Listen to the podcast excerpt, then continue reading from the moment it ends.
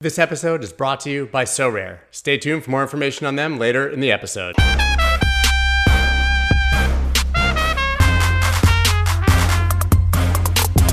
What's up, everybody? I'm Scott Melker, and this is the Wolf of All Streets podcast, where twice a week I talk to your favorite personalities from the worlds of Bitcoin, finance, trading, art, music, sports, and politics. Basically, anyone with a good story to tell. Now, institutions are clearly becoming increasingly interested in digital assets, but there are some institutions that have been trailblazers in the space for years. Arguably, none have been beating the drum harder for crypto than Fidelity, a behemoth in investment management with over $4 trillion in assets under management. Wow. Today's guest, Jurrien Timmer, is the director of global macro at Fidelity. I've preached often that the path to generational wealth is patient and informed investing. Well, Jurrien's a master at curating these strategies and a proponent for including cryptocurrencies in investor portfolios. So thank you so much for coming on the show. It's a pleasure to have you. It's great to be here, Scott. So, so now to get into today's episode, can you talk a bit about how Fidelity first began exploring crypto? Yeah, so we started, uh, I'm not exactly sure what year, but it was at least five, six years ago. Um, and you know, I think that the the general thinking was, you know, nobody really knew what it was going to be um, at that point, but uh, but we knew that as you know, one of the world's largest financial institutions, obviously, if it was going to be a thing, we needed to be to be there, um, and um, and so you know we we we started getting involved. Uh, I mean, we even mine our own Bitcoin, uh, very very sustainably, I might add, using hydropower. Um, but so we were really a very early mover, certainly from uh, from the lens of a traditional financial company, as opposed to you know um, a bunch of coders out there to, try, try, trying to get involved. So uh, we, I don't know if we were the first, as you know, uh, in terms of large institutional players, but we've got to we we should have been one of the first, I think.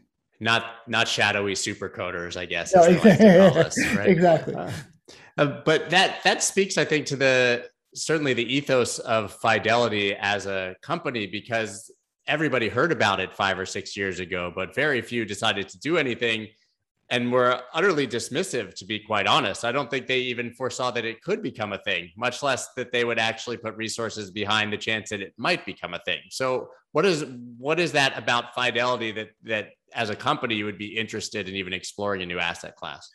I think it's just the way that the industry and Fidelity has evolved. I mean, when I started there in 1995, uh, mm-hmm. very, very long time ago, and at, at that point, you know, the mid 90s, uh, it was, you know, the uh, the holy grail of active management, and it, you know, we were really just a, a mutual fund investment uh, organization, uh, building a lot of skill. I mean, we already had a lot of skill, um, but you know, as that industry matured and as it became more passive with ETFs kind of taking over the, the landscape. Um, and, and as Fidelity created even more scale as, as a just a general uh, financial services organization beyond just managing money, but also, uh, you know, taking care of people's money, even if it wasn't at Fidelity. You know, we have, I think we have 11 trillion under administration, and I think we have something like 38 million customers, right? So the, the scale is pretty is pretty off the charts. But your, you know, the the the operating structure evolves. So we became really more of a technology company in a way. I mean, we're still obviously a mutual fund. We still have, as you said, you know, 4.3 trillion under direct management.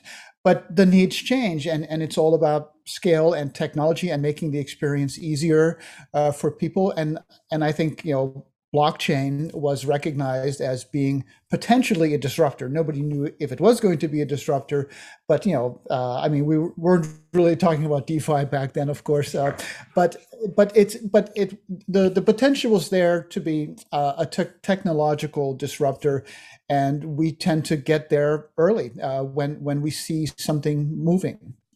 Right. And if crypto becomes that big, most companies of your size will probably be the blockbuster and not the Netflix right yeah. and i and i and i think it takes some vision to appreciate that that's even a a possibility. So you mentioned obviously uh, Fidelity's early interest in ETFs as well, and and becoming a large player in that industry. The Bitcoin ETF, Bitcoin futures ETF, whichever it may be or not be, uh, has been the talk of the crypto town certainly for quite a while here. And it was reported that Fidelity was in private meetings with regulators trying to push for an ETF. So w- why do you think an ETF is important? And do you think that it's likely? Yeah, so I was not in any meeting, so I just wanted to put that to make that clear. Um, but you know, it's uh, an ETF, uh, whether it's us or someone else, and and and you know, depending on what what what the bones are, whether it's futures or some kind of storage, um, you know, and Fidelity already has a product for non for accredited investors. Um, uh, you know, I, I, mean, it's likely to happen. I, I, think I don't know if we'll be the first or or when it will happen. It may take longer than than uh, maybe most people think, just because obviously we know what's happening on on the re- regulatory front or what's not happening on the regulatory front, but that all, all eyes are are on the industry.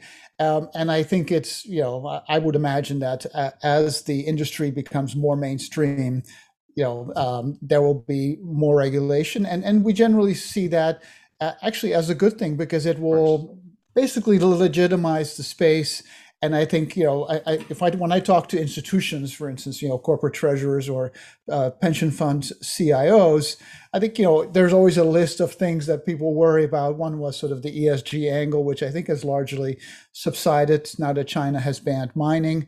But one is is is obviously regulatory risk, volatility is the other one, um, and I think you know if if the space does get regulated obviously in a constructive way um, yeah. I think it will actually help legitimize uh, the industry and and will facilitate the, the institutional adoption. Like the retail adoption would, you know, we would require some some vehicles like an ETF, for instance, but institutions don't generally um, need that. So.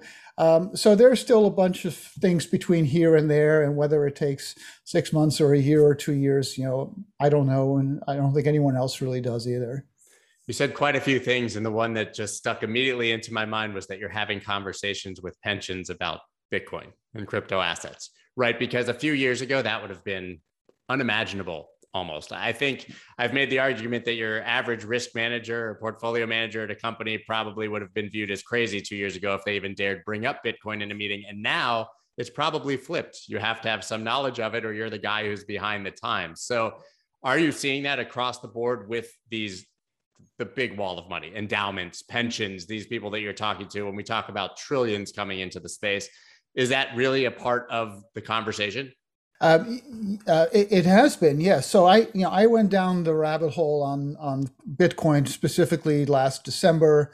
You know, like it's, it's like any of us, right? You're you're a bystander until it, you know, the it, it starts to saturate the airwaves enough that you're like, okay, you know, I'm going to learn about this and first thing you do is you go on on on on, on Twitter and you quickly realize that um, there's a lot of very polarizing opinions and they're not always that well backed or that that that uh, objective, if you will.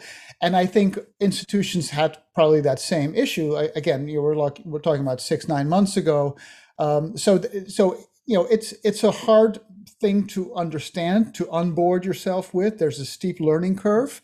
And so you have to put in the time to understand it. Um, and I think um, especially when I wrote this paper back in, in February about Bitcoin being, you know, an aspiring store of value and kind of digital gold and what it would mean in, in, in, in a 60 40, 40 portfolio in today's world where that 40 side um, of the 60 40 is a little impaired through negative real rates and et cetera. And, and you know, um, uh, yes.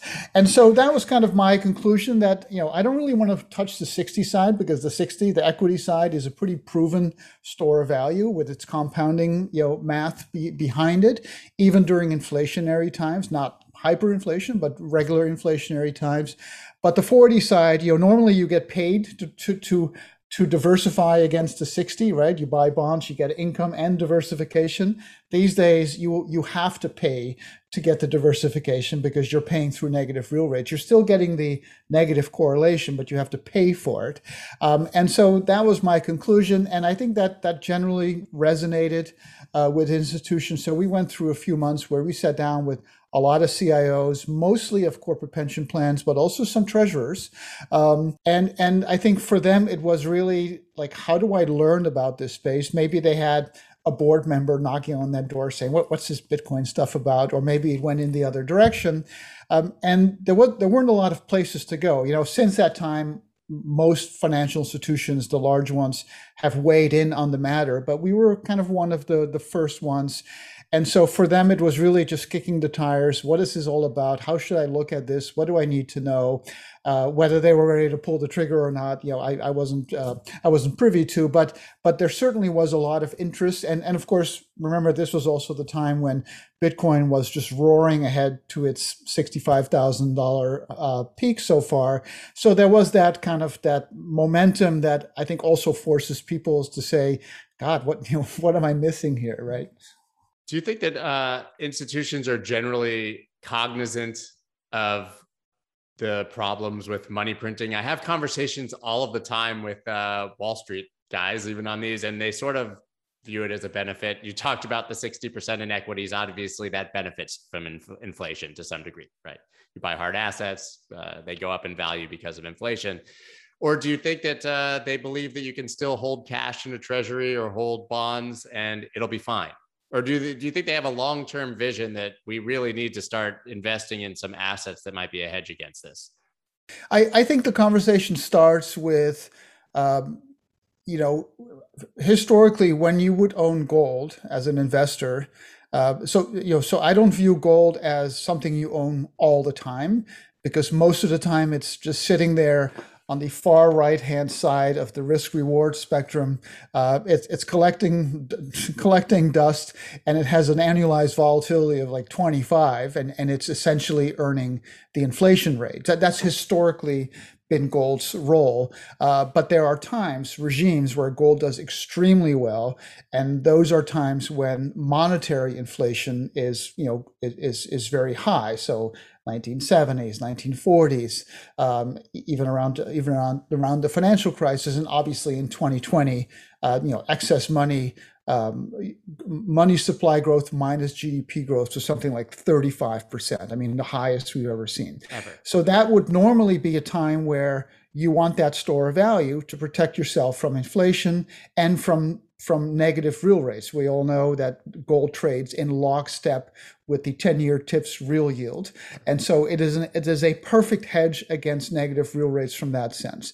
But then essentially Bitcoin enters the scene uh, and it has the potential of being you know, a digital form of gold, but with more convexity because it has that whole network dimension and it has even scarcer supply than gold, right? Gold supply is scarce, but it's scarce at the same rate of change uh, in terms of the amount of supply, uh, in, in, terms of its stock to flow. You know, the, the, the, same amount of gold is mined more or less every year. And of course, we know the story that, that for, for Bitcoin, that is not, not the true, that, that is not the case. Um, so I think generally speaking, when I talk to uh, investors, that's how I think about it. And I think that's generally kind of what they take away from it is that uh, a period of monetary inflation, you need a hedge. Um, stocks are are one of are one of them. And, and again, in this in the 60-40 mindset, which I think most of us live in, whether you're institution or, or individual investor, um, it really is that 40 side where you know, certainly on the short term side, if I'm going to lose, you know, two, three, four, five percent of my money in terms of purchasing power, uh, very similar to what happened during the 1940s during World War II, and the Fed was kind of, you know, tasked with monetizing the increase in debt, and it capped interest rates at two and a half percent. Um, I liken it to a kind of analogous to that period. And of course, gold wasn't free to trade back in the 40s. That happened in the 70s. But once gold uh, came of age and it was free uh, to become an asset class. You know, it was kind of money before. Now it became an asset class. Uh, it it did its thing in the 1970s, and I view Bitcoin as kind of doing that same thing, that coming of age. Um, and so, in the conversation we've had, uh, generally that's kind of where I go, and I think that that view I think is generally um, shared. Like I think that resonates with with it with people with institutions as to yeah. okay, because you know it's easy to say, wow, this is really cool. Uh, but then you're operating or managing, you know, a, an endowment or a pension. Then you have to figure out, like, where does it go? You know, how much do I own? Like, does it yeah. go into 60 on the 40? Is it 1%? Is it 5%? And, and so uh, there are a lot of open questions and obviously the volatility, which um, I do think will come down over time, sure. as will its return. You know, the, the, Sharpe ratio will probably stay the same, uh, but both the, the, numerator and denominator will come down. But obviously, uh, being an institution, especially a treasurer, uh, where you are just meant to do no harm, keep that cash safe. Buying something with a vol of 100 um, is is you know is not an easy task, right? That's true. So you speak to them in a language they understand, basically, and the language that everybody understands is gold. But uh, gold hasn't fared particularly well in this period right? While we've seen Bitcoin obviously from the March 20 lows pulled 17x to 65,000, as you talked about, gold remained somewhat stable, which is fine. But do you now uh, view Bitcoin as a better version of gold? Do you think that there's a general sentiment that gold has, no pun intended, lost its luster and that Bitcoin has now become superior? Because really, it seems like there's a pretty sizable exodus from the metals market. Yeah, I, I think as Bitcoin um, comes to its in into its own being um, as an aspiring asset class and one with you know a, a very very unique, maybe the most unique ever uh, supply demand dynamic, right? I mean, it has that scarcity uh, and it has the network. I mean, I don't know of any other asset that combines those two things, right? Gold does not have it. It doesn't have the network effect. It has scarcity, but like I said, you know, its stock to flow is pretty stable at around 50, I think, uh, whereas Bitcoins will just go up over time. Um, and so I do think that gold, that Bitcoin has uh, taken market share and mind share from traditional precious metals. Um, and I think as Bitcoin matures over the years, it will become kind of like a pairs trade. You know, like like before Bitcoin, if we were in the precious metals, um, um, you know, uh, industry, you know, um, um, uh, theme as a market, we could go gold versus silver, gold versus gold miners, right? They, are like ratios, and you one gets oversold to the other. I think we'll, we'll, you know, in five years, it'll be Bitcoin versus gold. It'll be Bitcoin versus Ethereum. I mean, like everything will trade as a pair. And um, if one goes too far, uh, then people will start gravitating. And, you know, uh, one of the things we're not seeing a lot uh, on right now on neither Bitcoin nor gold is actual valuation work, right? Everyone mm-hmm. kind of anchors to price, and and gold's valuation would be trading off of the the real TIPS yield, for instance. But but gold trades off of the ten year real yield instead of the five year real yield, and I could have easily have seen it pick the five year. And, and this may sound like inside baseball, but the five year real yield is much more leveraged towards uh, Fed policy because when the Fed does QE, it's buying in the belly of the curve. And when the Fed sets forward guidance, you know, it goes out maybe three, four, five years, but not beyond that. So the five year tends to be more sensitive to Fed policy. And so if the, if gold was trading on the five year real yield, it would be at about 21 2200 which is not that much higher than where it is but it's higher. And so gold could have easily been justified to trade at 2200 right now but it's not. And i think it's because it's just losing mind share and maybe uh, younger generations of, of investors who don't have any gold. Uh, maybe they say well i've got this gold and i've got this new digital gold. Why don't i just yeah. go there? Uh, whereas maybe an older generation who's always been in gold well that that's like their benchmark and they'll go there know. I don't think you're ever convincing the younger generation to buy a bar of gold and secure it. I just don't think it's going to happen and i think uh, the same sort of relationship you just described is the same relationship that older generations tend to have with technology right? Mm-hmm. so a younger generation is inherently going to adopt something that makes sense to them because they're uh, more technologically forward generations. That makes perfect yeah. sense. So yeah. something that you were talking about before, we talked about the 1940s and 1970s, p- periods of monetary inflation where stores of value like gold have succeeded or thrived. This, I, I hate to use the words this time, it's different, but it feels like the expansion of monetary policy now is different that, you know, we're seeing a 30, 40% increase in dollars printed of all time in one year um, so, do you think you talked about gold being a trade for certain times, but do you think that that now is the environment moving forward, and that we will continue to see this increased uh, monetary policy, inflation, money printing, and that maybe these assets become a permanent part of your portfolio rather than something that you I hate to use the word transitory, but something that you move in and out of uh, depending on the environment. Um, I, I think the potential is definitely there for that. And, and these regimes that I mentioned of monetary inflation, they do tend to last a while. They, they can last, you know, 10 plus years.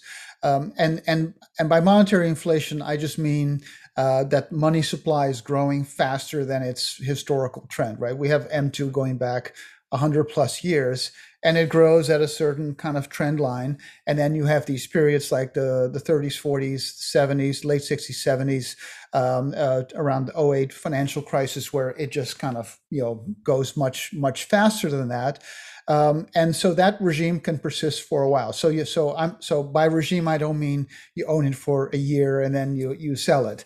Uh, right. But when I look at the efficient frontier, you know, uh, risk on the horizontal, return on the vertical, and I go back seven years and I look at where cash is, it's bottom left, stocks upper right, bonds kind of towards the third, 60 40s right on that curve.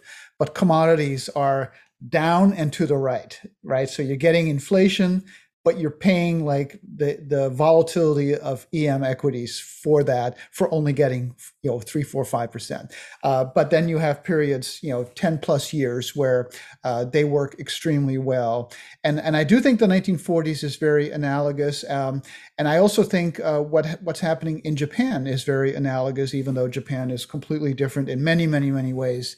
But you know I look at the bond market and I look at what the Bank of Japan has done to the bond market there, uh, the BOJ owns half of the outstanding debt stock in Japan, and it buys um, half of the new supply. And the Bank of Japan has completely tamed the bond market there into submission. Uh, the annualized volatility of long-term JGBs is three. Uh, that same volatility for long-term treasuries is 11. And there are days where the JGB market doesn't even trade. Uh, it's just become a thing that the Bank of Japan owns and controls. And now the Fed isn't anywhere close to that. The Fed only owns 26% of the outstanding debt stock, only. which is only. Um, and it's buying about a third of the new supply. Um, and you know the Fed can talk about tapering all at once, but my personal sense is that in the coming years, five plus years from now, uh, the Fed's going to look a lot more like the BOJ, and maybe it will too will have tamed the bond market into submission. But the question, that you know, the, the, we can say, okay, fine. Uh, the question is, what is that going to do, right? Um, will that create hyperinflation, or will that cause the dollar to crash and lose its reserve status? And that, you know, as you know, is is a common kind of refrain from um, the hardcore Bitcoin community. Um, and I, I, don't really share that view. I mean, uh, I obviously, again, again, Japan is totally different in many ways from the US, but demographically, the US is about 10 years behind Japan. When you look at the age dependency curve uh, or the labor force growth rates, uh, we're tracking Japan with a lag of 10 years. And to me, it is not far fetched to, to, to, think that maybe in 10 years, our, our kind of our interest rate system will look like like like Japan's, where the Fed will be the controlling owner. Uh, it will have been, you know, there won't be a lot of volatility left. The bond market, the bond vigilantes will be a thing of, of the past. Um, but in Japan, there doesn't seem to have been a price to be paid for it. They don't have inflation. The currency is stable. And I think this speaks to one of the things that I think is uh, often overlooked when people talk about the reserve status of the dollar and what's going to happen. We're going to print our way into oblivion, um, and and that is that the whole world has the same problem, right? Europe, Japan, China, the U.S. They all have the same problem. You know, our our collective debt to GDP, so including corporate, financial, individual, and government, we're running at about 300% of GDP. Well, so is Europe, so is China, and Japan takes the prize. They're at over 400% of GDP. But their rates are zero, their inflation is zero, their currency is stable. Uh, and so, you know, I don't want to conclude that that this money printing era or this monetary inflation era um, is so um, self-destructive that the whole thing is going to end in a disaster. And even during the 1940s, right, a different era, uh, we had a baby boom. It was a world world war, uh, all that stuff. So completely different environment. But you know, the government tripled its debt when it entered World War II in 1942. The Fed, which was not independent yet, was tasked with monetizing that debt. The Fed uh, increased its balance sheet by 10x 10x. Okay, we've only done 2x so far. You know, from uh, from last year to to now, um, it capped long rates at two and a half. It capped short rates at three eighths. It kept the policy rate, the, the back then the discount rate, at about one one and a half percent, even though inflation was running at six through that period of the 1940s. And when it ended, when the Fed got its independence in 1951 um, it's not like everything blew up. You know, bond yields were stable, inflation was stable for a decade and a half until the late '60s, right, with, with the guns and butter. Um, so I, I'm I don't want to over conclude that this is so unsustainable that we need to you know go um, barter stuff and you know sell sure, all of our, yeah, our financial assets. Yeah, so I, I, certainly wasn't implying. I also yeah. don't believe that there believe that there's an impending explosion necessarily. It was just more a statement of once the train is going, it's hard to stop, and so I don't think money printing necessarily itself will stop. Um, and with that in mind, the argument that you just made that maybe it'll be fine. Probably, actually, I should say it'll be fine, and eventually it will come under control. Has Bitcoin benefited from only existing in a period like that? Obviously, Bitcoin, Satoshi Nakamoto even said that it was, you know, a, reaction to the banks and, and policy in 2008 and 2009 that sparked the creation of Bitcoin. And we've never really been in an environment with Bitcoin where there wasn't, uh, you know, inflationary monetary policy. So is that in some way an indictment or something that we should be can you know that we should be wary of or aware of moving forward that if things calm down maybe bitcoin won't be the trade at that point or the best investment? Um i, I you know i i think um you know bitcoin's only one piece of the, the puzzle right? I mean bitcoin is just the the incentive token to build the blockchain, right? I mean, that is why people are verifying transactions, and that's how the network grows. And similar to other networks, when you think about, you know, Apple or Google, you know, a, a number of years ago, um, you grow that network, and and it gets to a point where it becomes impenetrable. It's so big. Uh, you can't hack it. You can't even really regulate it. Maybe you can try to, but uh, you can't really shut it down anymore. And so I think Bitcoin will will in all likelihood benefit from you know that first mover advantage. And now it's over 10 years old, and you know there's 38 million addresses with a non-zero balance. It's growing exponentially, um, and so it, it it goes through these boom bust periods, right? Because it's it's you know it has price inelasticity, right? Because we know the supply. It's not like there can be a supply response if demand goes up because it's completely set in stone, right? So it so the price movements is really all about demand. If demand goes up, it moves very very quickly, and if it goes or if down, demand even remains static, in theory, uh, price goes up. It, right. it, exactly. So so you know the the the I mean, not not to um, say that the stock to flow model is is the best way of looking at this, but you see the stock to flow model. It has these boom bust cycles, right? And they're around the halvings, and I understand why that is. Um, uh, and so where where we land in the next you know year or two, um, who knows?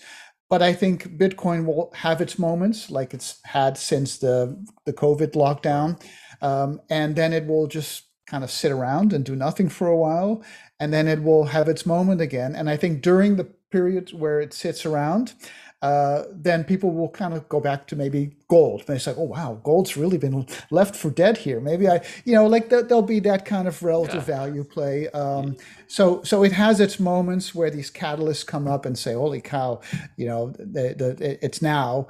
And then there will be other times where it kind of sits around. And in a way, since April, it's been kind of sitting around. Oh, sure. Uh, do you love sports, collectibles, or fantasy sports as much as I do? Sorare is blending this together to create an entirely new gaming experience powered by its community. Sorare cards are officially licensed NFTs from over 160 clubs, including Real Madrid, Paris Saint Germain, and Liverpool, and all built on Ethereum. You truly own your collectibles. They are productive gaming assets that will generate rewards if you're a good fantasy player like me. Join Sorare and connect with your favorite teams, live the game with passion, and earn weekly prizes. You can do all of this at thewolfofallstreets.link slash Sorare. Yeah, and that, that still implies, though, you know, if, if you uh, zoom out far enough that it'll be up and to the right. And so, you know, yeah. that does that does put much higher prices in play. It just uh, might yeah. require patience and it might not be the single highest appreciating asset always, right? Yeah, and well, and, and it's interesting because uh, so I, I, you know, as I did my my dive down the rabbit hole uh, last late last year, uh, you know, I, I I I looked up the Plan B stuff and I tried to like reverse engineer the stock to flow model, which I think I I, I did. Um, but I was left unsatisfied that you know this can't just be a supply story because um, something that has no worth doesn't matter how scarce it is, right? right and so then I started looking at, at the Metcalfe law stuff, the S curves, uh, you know, plenty of examples of those throughout time, of course. And I built out a demand model, uh, and I actually modeled it after uh, mobile phone adoption back a few decades ago. And when I posted on Twitter, people were criticizing me for how can you possibly compare Bitcoin to mobile phones? It's like, well, that's not the point. It's it's the network curve, right? That exponential growth curve. If that's the point because they all those curves are the same essentially. Um, and it's interesting that the demand model and the supply model um, you know have obviously done a good job explaining price so far and part of that is just because you know you curve fit it for that period so it's always going to look good but they they kind of deviate from each other going forward where the demand model is is much more conservative uh, still with very crazy prices but but but less crazy than than the stock to flow model uh, and 2024 is about the last time that those two models intersect and then they kind of diverge from each other uh, you've made the point a few times. It's just worth highlighting. It really is such a unique asset. And That's why people don't, I think, understand it. People can understand the supply and demand very easily, and people can look at technology, like you said, Google's, the Facebooks, the Apples, the cell phone, and understand Metcalfe's law and network effects. But they have a very hard time marrying the two of those. Yeah, yeah. No, it's it, um, and, and it requires you know, it's a highly risky proposition in the early days because uh, a small network, you know, can just kind of die off. But a larger network, it builds it builds on itself. But it, it requires some sort of social agreement, if you will. It's like, you know, money only is money because everyone agrees that it's money. And uh, HTTP in the early internet days, you know, uh, as it gets the scale, then things are built on it. Same with Ethereum right now, where things are being built on top of it. But you need to get to that point, and until you get to that point, like nobody has any idea whether it's going to to, to work or not. And you know, I, I, did a I did a little study um, that I, I, we're posting on on Twitter uh, uh, probably in the next couple of days, where I compare um, Bitcoin to uh, the early days for Apple. Uh, I'm, I'm not a stock picker, so I don't know Apple, you know, as a security person, but you know, Apple in 90 from 1996 on, um, its price far outstripped its sales, or its its market value grew much faster than its revenues did, and that's because as the revenue becomes more scalable, uh, that's my way of describing it as a network. Um, it's not that price just moves in line with that, but it moves exponentially, which is Metcalfe's law, right? It's the exponential. So, so the the the sales went up, price went up, or market value went up even more. Its price to sales went up, um, and so it is not a linear thing. And I think that's what's happening to Bitcoin is that obviously its network is growing, but its value is growing even more because the bigger that network becomes, the more powerful and scalable. Uh, well, maybe not scalable in, in, for for Bitcoin because it's not because it's decentralized, but you know what I mean. The more immutable yeah. that network becomes. I mean, in the last 30 years, how many times have we seen, well, either old school investors or people who are used to doing valuations in a certain way laugh at tech? Mm-hmm. How is this company worth X amount when they're losing X amount every single year, right? Companies that aren't making money have these tremendous values based on that network effect. Yeah. Yeah. And, and, and so, you know, one, one simple exercise that I did was um, I created uh, like a PE ratio for, for, uh, for Bitcoin price per millions of addresses with a non-zero balance. So it's like a price to network ratio. And if I index that price to network ratio back to Bitcoin's price in 2010, um, so Bitcoin's at 40, uh, when I did this, it was 47,000. Bitcoin's price would be only 66 if you priced it in valuation terms. Um, so, in other words, most of its price increase was justified by the increase in its network. Sure. Um, and and so I see very little work on valuation. I think it's important to do it because people anchor to price. It's like fifty thousand. It was like two cents, you know, like. But the network has grown, you know, exponentially. So on a price to network basis, it's not nearly as expensive as it is in price terms. And you know, price right. is kind of meaningless. It's it's what you're what are you paying for something, you know? It's like Dow thirty thousand. Who cares? Like, what's the price to earnings ratio? You know that that's yeah. what matters. I, I talk about price being different than value all the time, and you made such an important point because that exact argument is a huge argument against Bitcoin and similar assets. I don't know what the value, what's the fundamental value of it? It has no fundamental value. It's just price. But there are ways to give a valuation. They're just not the classic ways that Wall Street or or you know managers are used to looking at. Exactly. Yeah, that makes so much sense. You said something interesting. You said, listen, money is just a social agreement between people. We all agree that it has value. You can say that it's backed by government or military. Everybody has their sort of idea. One of the largest criticisms against Bitcoin is it has no intrinsic value. But to that end, what does have intrinsic value? Isn't everything to some degree a social construct or a social agreement? Uh, yeah, in a way, even language. Like, what, if we couldn't agree on what right. the right words are in the English language? We wouldn't get anything done. So, yes, I mean, uh, social agreement is is is a big part of it. And again, think back to the early internet. You know, the the the, the actual protocols. Um, you know, with Bitcoin, you can actually own the protocol. You know, in, in the internet days, you'd have to buy a company that built something on the protocol. You know, like whatever it's Google or Amazon or Facebook.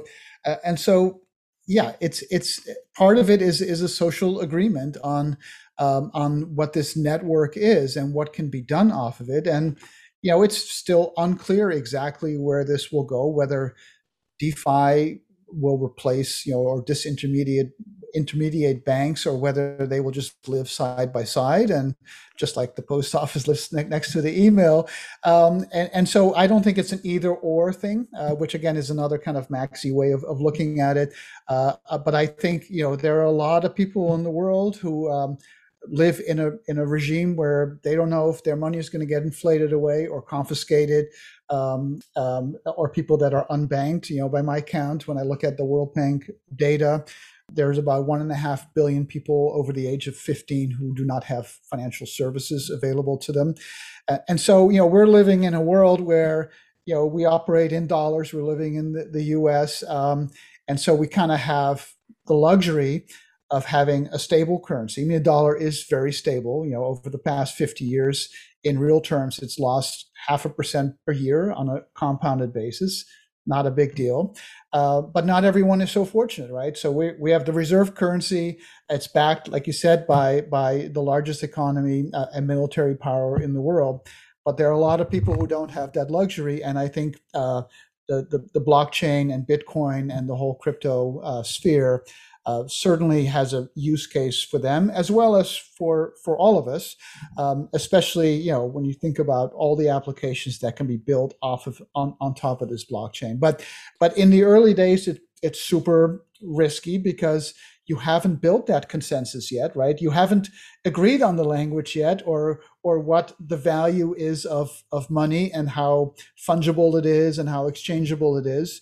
But the further we go uh, and the longer it survives all these big ups and downs, I think the more it will become uh, obvious that this is a new social norm um, that has a lot of computing power and a lot of stuff that can be built on it. So you're obviously a fan of the 60-40 model. We, we've clarified that. I want to talk a bit about uh, individual investment strategy. So I had Mark Yusko on the podcast uh, from Morgan Creek, and he said that I don't know if it was a study or somebody told him, but that the best performing accounts at Fidelity were the ones where people were deceased and the accounts had just basically never been closed or managed, lending to the idea that passive investment is obviously the best strategy and that if you actively invest, you're probably not going to beat a dead person. Um, is that true? And is that a core value of the way that an individual should approach investment? Um, I, I, just to clarify, but when I think about passive investment, I, I'm not I want to make sure we're talking about the same thing. But there's active versus passive in terms of do I buy an ETF or an actively managed fund? Sure. Uh, and I, I don't think that's what you're talking about. I think what you're talking about is do Dollar I try cost to averaging and not uh, yeah, trading exactly. in a way, just um, a, a, very yeah. fixed strategy over a long yeah. period of time, so, right? So, not, so it, yeah. So in my in my view, and I've been doing this, you know, uh, three decades, is that is absolutely the case. Um, so dollar cost averaging uh, don't try to outsmart the markets by you know trying to time these these market cycles. You know, uh, I used to do that. Like my like I, I, my ego couldn't resist to try to be the contrarian that outsmarts all, all the you know the the um, the other people. And I think it's it's a fool's errand. I think uh, you know whenever you try to outsmart the market by getting out, it seems so easy. Like what what do I have to lose? I just get out and then I can just kind of take take a look and I can always get back in. But unless you time it correctly, when you're out of the market, you're not compounding those returns, right? So this is all about the compounding magic of how you get to a 10, 11% return over the long term, even though you have an annualized volatility of 15, which is generally the vol for equities. For a 60 40, it's nine. Um, and you, you know, it, that time out of the market can be very costly. And if you're wrong, you know, and, and you miss the bottom, and all of a sudden the market's back at a new high. I mean, look at how quickly that happened last year. Ah. Um, then it's like, well, I'll wait for the I'll wait for the pullback. The you know, like dip. these, these, these mental the gymnastics. Dip. And next thing you know, you've been out of the market for five years. It's it's it's five times where it was before, and you've lost that extremely valuable compounding. And so my my take is, and you know, when I talk to you know, my, my kid, my daughter's 24. She's, she has her 403b account. She's a nurse. Uh, I said, just put as much as you can away. Don't touch it. Uh, you have 40 years till retirement. You know, you're going to do well over that period of time. So I totally agree that the less you you know have the right plan that makes sense where you are optimizing return per unit of risk, right? Uh, and obviously, the younger you are, the more risk you can take, which is means that your 60-40 is going to be more like a 90-10 or or something like that. Um, and th- so set up that plan and just execute on it. Don't try to second guess it. I mean, it's it's behavioral finance, right? The market only goes up 60% of the time, which means that 40% of the time it's going against us. And that 40% of the time we're, we're going to want to get out. And we have to resist and overcome that urge, that that fl- fight or flight urge to get out, and then to rebalance, of course, right? In February of last year, before the big 35% decline, if we had a 60-40 portfolio, literally a month later, it was a 50-50 because mm-hmm. stocks went down and bonds went up. Well, you need to rebalance back to 60-40 so that when the recovery happens, the recovery is happening on the 60, not on the 50, right?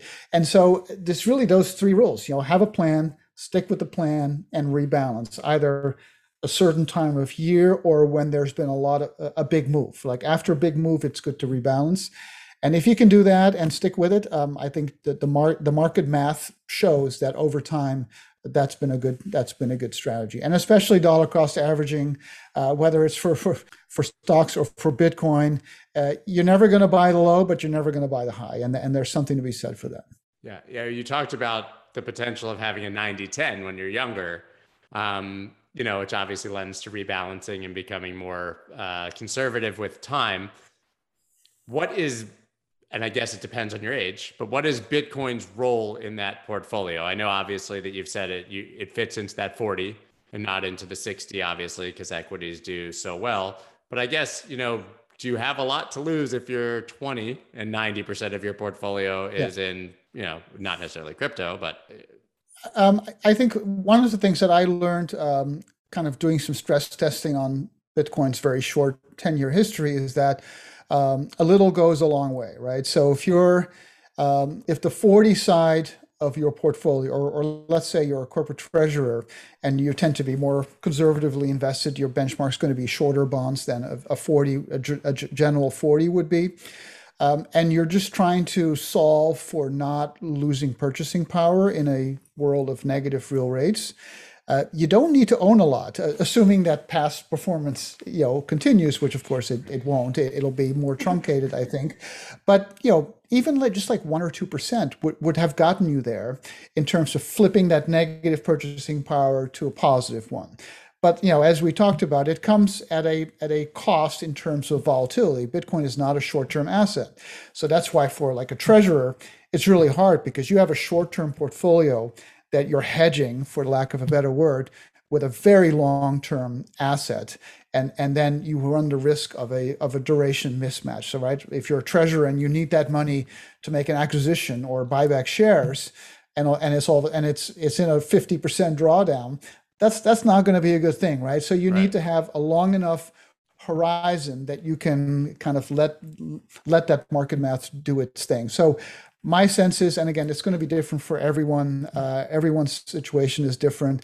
Um, but if you're solving for a loss of purchasing power, uh, and you normally you would buy gold, and now you want to buy digital gold, um, you know that that that's one specific solution, but even there, the answer de- depends on what else you have in your portfolio. If you own a bunch of real estate, um, then that's a real asset as well.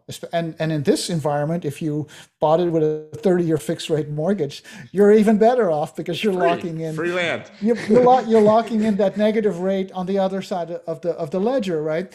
And so it, it's always sus, um, subject to how your whole portfolio looks. Um, but uh, you know, uh, but it's it's certainly um, it certainly has has its place. Um, uh, but it's, you know, like I said, it's highly price inelastic and, and it, it is subject to these boom bust kind of, you know, um, uh, occurrences. And, um, but, you know, maybe dollar cost averaging is, is, is the way to go. I mean, if you, you know, if you were 5% Bitcoin and that was your conservative view as to what was appropriate and went up 20 times for you, it becomes a much larger part of your portfolio. The problem for most, I think, adamant believers is that they're not going to rebalance that. You talk about the importance of rebalancing, but they're not going to rebalance that. No, no, and, and I think for for the, the the real the real hardcore and, and I've I've met some of them. I, I go to Burning Man and there's a lot of crypto stuff uh, at Burning Man. It's like, you know, I don't trust my money in fiat. So I'm putting everything in Bitcoin, and it's uh, I wouldn't call it a religious belief, but it's not it's not the traditional asset allocation approach. It's just that uh, they they just they they think that fiat is more risky than Bitcoin, and I don't subscribe to that. I think if right. we weren't the reserve, if we were living in Venezuela, maybe, sure, but not not not in the U.S. Um, but but there there is that that thinking out there. Yeah, that's that's a bet on conviction. 100%. It's just, yeah, like you yeah. said, it's in a belief system. I wouldn't call it a religion either, but I guess it's fair to say that it's close. So, what advice would you give to a college student that's trying to start a you know very basic portfolio and plan starting to think about long-term gains and retirement. It's funny gary gensler just put out a video for college kids actually saying just save 8% you know save $5 a week and you'll make 8% which i have no idea where you're making 8% if you're just putting in a bank account which was the implication but that's a different story. And you'll have $135000 when you retire of course, that $135,000 might just buy you a loaf of bread, depending on how things go. But if you were talking to a college student at this point, you, you know, you have $50 you can put away a week. How should you approach that? Um, uh, no, it's it's a great question, and and I have this conversation, or I had it with with, with my 24 year old daughter when she graduated, and the message is very simple: start as early as you can, because the compounding math requires time right don't start when you're 50 because you're you're never going to be able to i mean you, you should if you haven't i mean it's better right. better Always. than nothing but the compounding math is just not going to work as well as when you start at 20 or 25 and you know put away as much as you can get that match from your employer if you have one um, and um, and it's just you know it's delayed consumption, right? You're you're foregoing consumption now if you have the luxury of doing it. Not everyone does, of course. They're living, sure. you know, paycheck to paycheck. paycheck. But if you can do it and you maximize that that that contribution from your employer, and you can start as soon as you get your first paycheck, and you can invest it tax deferred, and you do that for 40 years, um, time and and market history is, is on your side. And uh, you know, at Fidelity, we have target date funds where where we kind of do the allocation for you, but you can do it yourself. You know, you start. You look at you look at the time frame again. You look at that efficient frontier, um, and the price to be paid for the higher return is volatility. But if you don't need to buy a house in two years uh, and you have a long, long window of time, you don't really have to worry too much about about volatility. I mean, obviously, if you need a down payment on your house in five years, uh, you need to put that money in a in a different kind of portfolio. Uh, but if you're young and you have a job and you have an employer who matches you, know, who matches contributions, um, then um, you know the earlier you start, the more the more thankful you will be at the other side that that you did. So early often, and then the yeah. the, the hardest caveat being you can't take it out every time you want to go on a trip. No, that was no. my problem. And, my problem no, and, was and, I was very, I was a very good investor until I wanted to go somewhere and I cash out a mutual fund that was supposed to be for my retirement to pay for the trip. Exactly, exactly. And and the nice thing about 401ks is that you you don't really see the money leave, right? It it kind of just goes off. And it's much easier to save that way than to make that conscious decision. Oh my God, three hundred dollars! I could I could do this with that. Like you don't yeah you don't even think about it that way. So it's it's good. Yeah, if it's money that never entered your account, that it's, it's much much easier to see uh, see go away and build.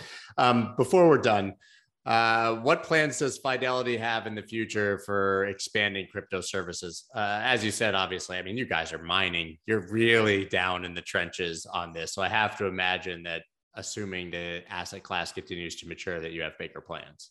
Yeah, so you know we have a unit called Fidelity Digital Assets or FDAS, um, and uh, it's growing you know very very quickly. Uh, we are obviously you know building out uh, the infrastructure. We already have services for accredited you know institutions or accredited uh, investors um, in terms of you know storing uh, Bitcoin, even buying it. And um, you know, I, am not sure exactly what they're doing at this moment. I work for the for the asset management side, so it's a different arm. But uh, but you know, they're they're fast growing and working hard at obviously building out the ability to serve uh, an ever growing um, customer base both on the institution side as well as on the individual side. And um, um, and so, you know, I, I, think we, you know, we committed early to being a big part of this. And uh, uh, from everything that I'm seeing is we will continue to do exactly that. It's admirable and we appreciate it. you guys are absolutely leading the charge. And I think that, um, we talked about institutional adoption in 2016 and 17, but that was kind of a joke. And now it might really be happening. And, and uh, we definitely appreciate your efforts. Uh, where can everybody follow you after this and keep up with what you're doing? Uh, on Twitter, I'm at, uh, at Timmer Fidelity. And on, on LinkedIn, um, you can just you know, plug in my name and, and you'll see it. But for Timmer, it's at Timmer Fidelity. So um, perfect. Well, thank you so much for taking the time. Much appreciated, and a lot of valuable insight for our listeners. I'm sure they're going to love it. Great. Well, thank you, Scott, for uh, for for doing this. Appreciate it.